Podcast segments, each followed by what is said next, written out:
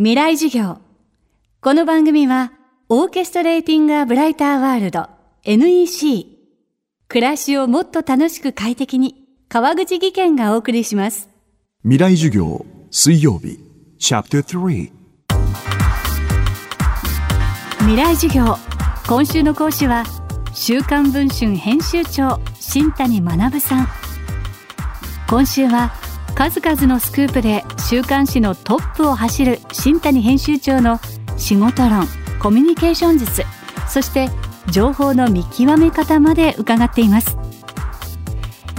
未来授業3時間目。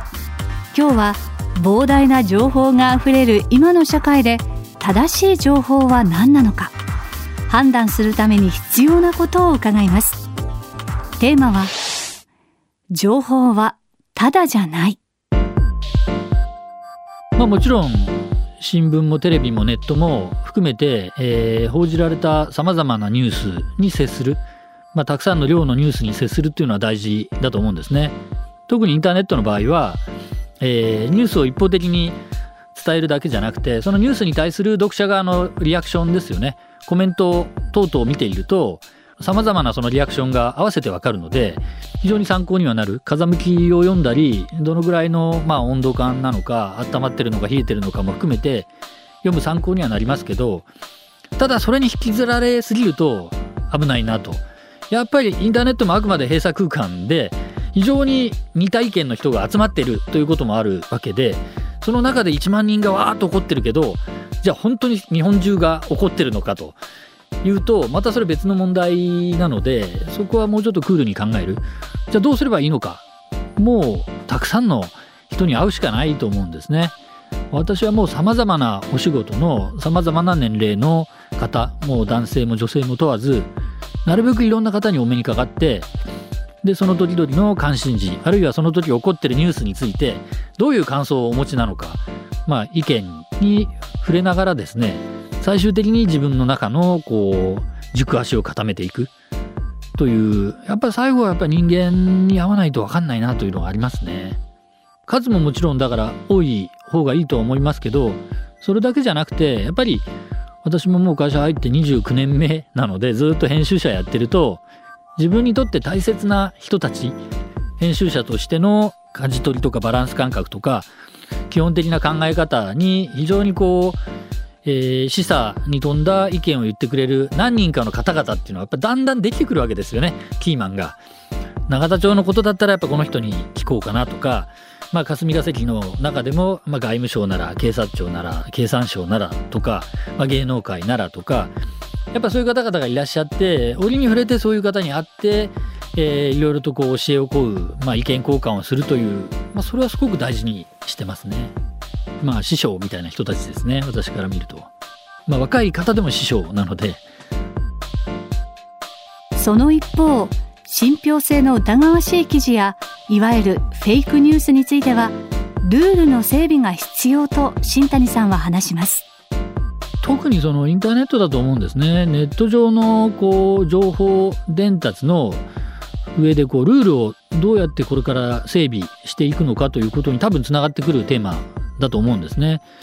まさにあのウェルクの問題があって医療情報をまあ本当にパクリも含め捏造も含め非常にこういい加減な情報がかなりまあ含まれて拡散されていたということが明らかになりましたけどそれによって多分ネット情報に対する見方も徐々に変わってくるのかなともう今までの本当に偽だろうが何だろうが PV が多いものがいいニュースだという勢いで拡散してたものがある種の一定の歯止めがかかるようになっていやファクトじゃないものは拡散したらまずいんじゃないのかと。じゃあ誰がファクトじゃないものを拡散してるんだと。それをきちっと大元を蛇口を閉めなきゃいけないじゃないか。取り締まらなければいけないじゃないかというふうになってくるんじゃないかと思うんですよ。フリーというのはもちろん大事ではあるけれどやっぱり一定のルールがないとそれによって世の中そのものがおかしな方向にミスリードされていく。悪い意味でのトランプ現象みたいなものが拡大していくわけでそこに対する一定の歯止めっていうのは当然必要。これからはやっぱり、えーきちんとした情報はただじゃないんですよと。信頼できるブランドから発信される情報を選びしかもそこにはそのコンテンツを作る上で当然何がしかの対価は必要なわけでただというわけにはいかないよねときちんと役に立つ正しい情報にはお金を払って接することが必要だというふうにだんだんそのネット上の情報に対する接し方が変わってくると思うんですね。そうなってくるとやっぱり匿名性の高い情報っていうのは極めていい加減なものも多いというふうになってくるし、えー、ネット上で情報をやり取りしたり、えー、することも含めたネット上での情報リテラシーみたいなものをもっともっとこれから上げていく。フェイクニュースは何なのかを見極める。ファクトチェックをするということが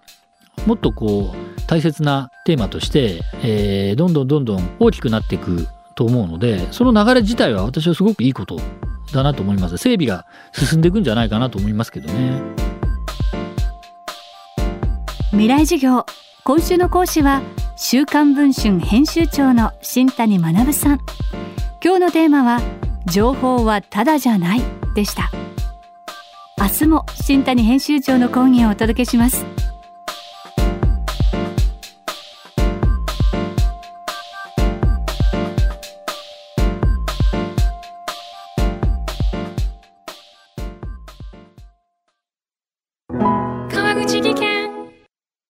階段での転落。大きな怪我につながるので怖いですよね。足元の見分けにくい階段でもコントラストでくっきり。白いスベラーズが登場しました。皆様の暮らしをもっと楽しく快適に。川口技研のスベラーズです。未来授業。この番組はオーケストレーティングアブライターワールド NEC 暮らしをもっと楽しく快適に川口技研がお送りしました。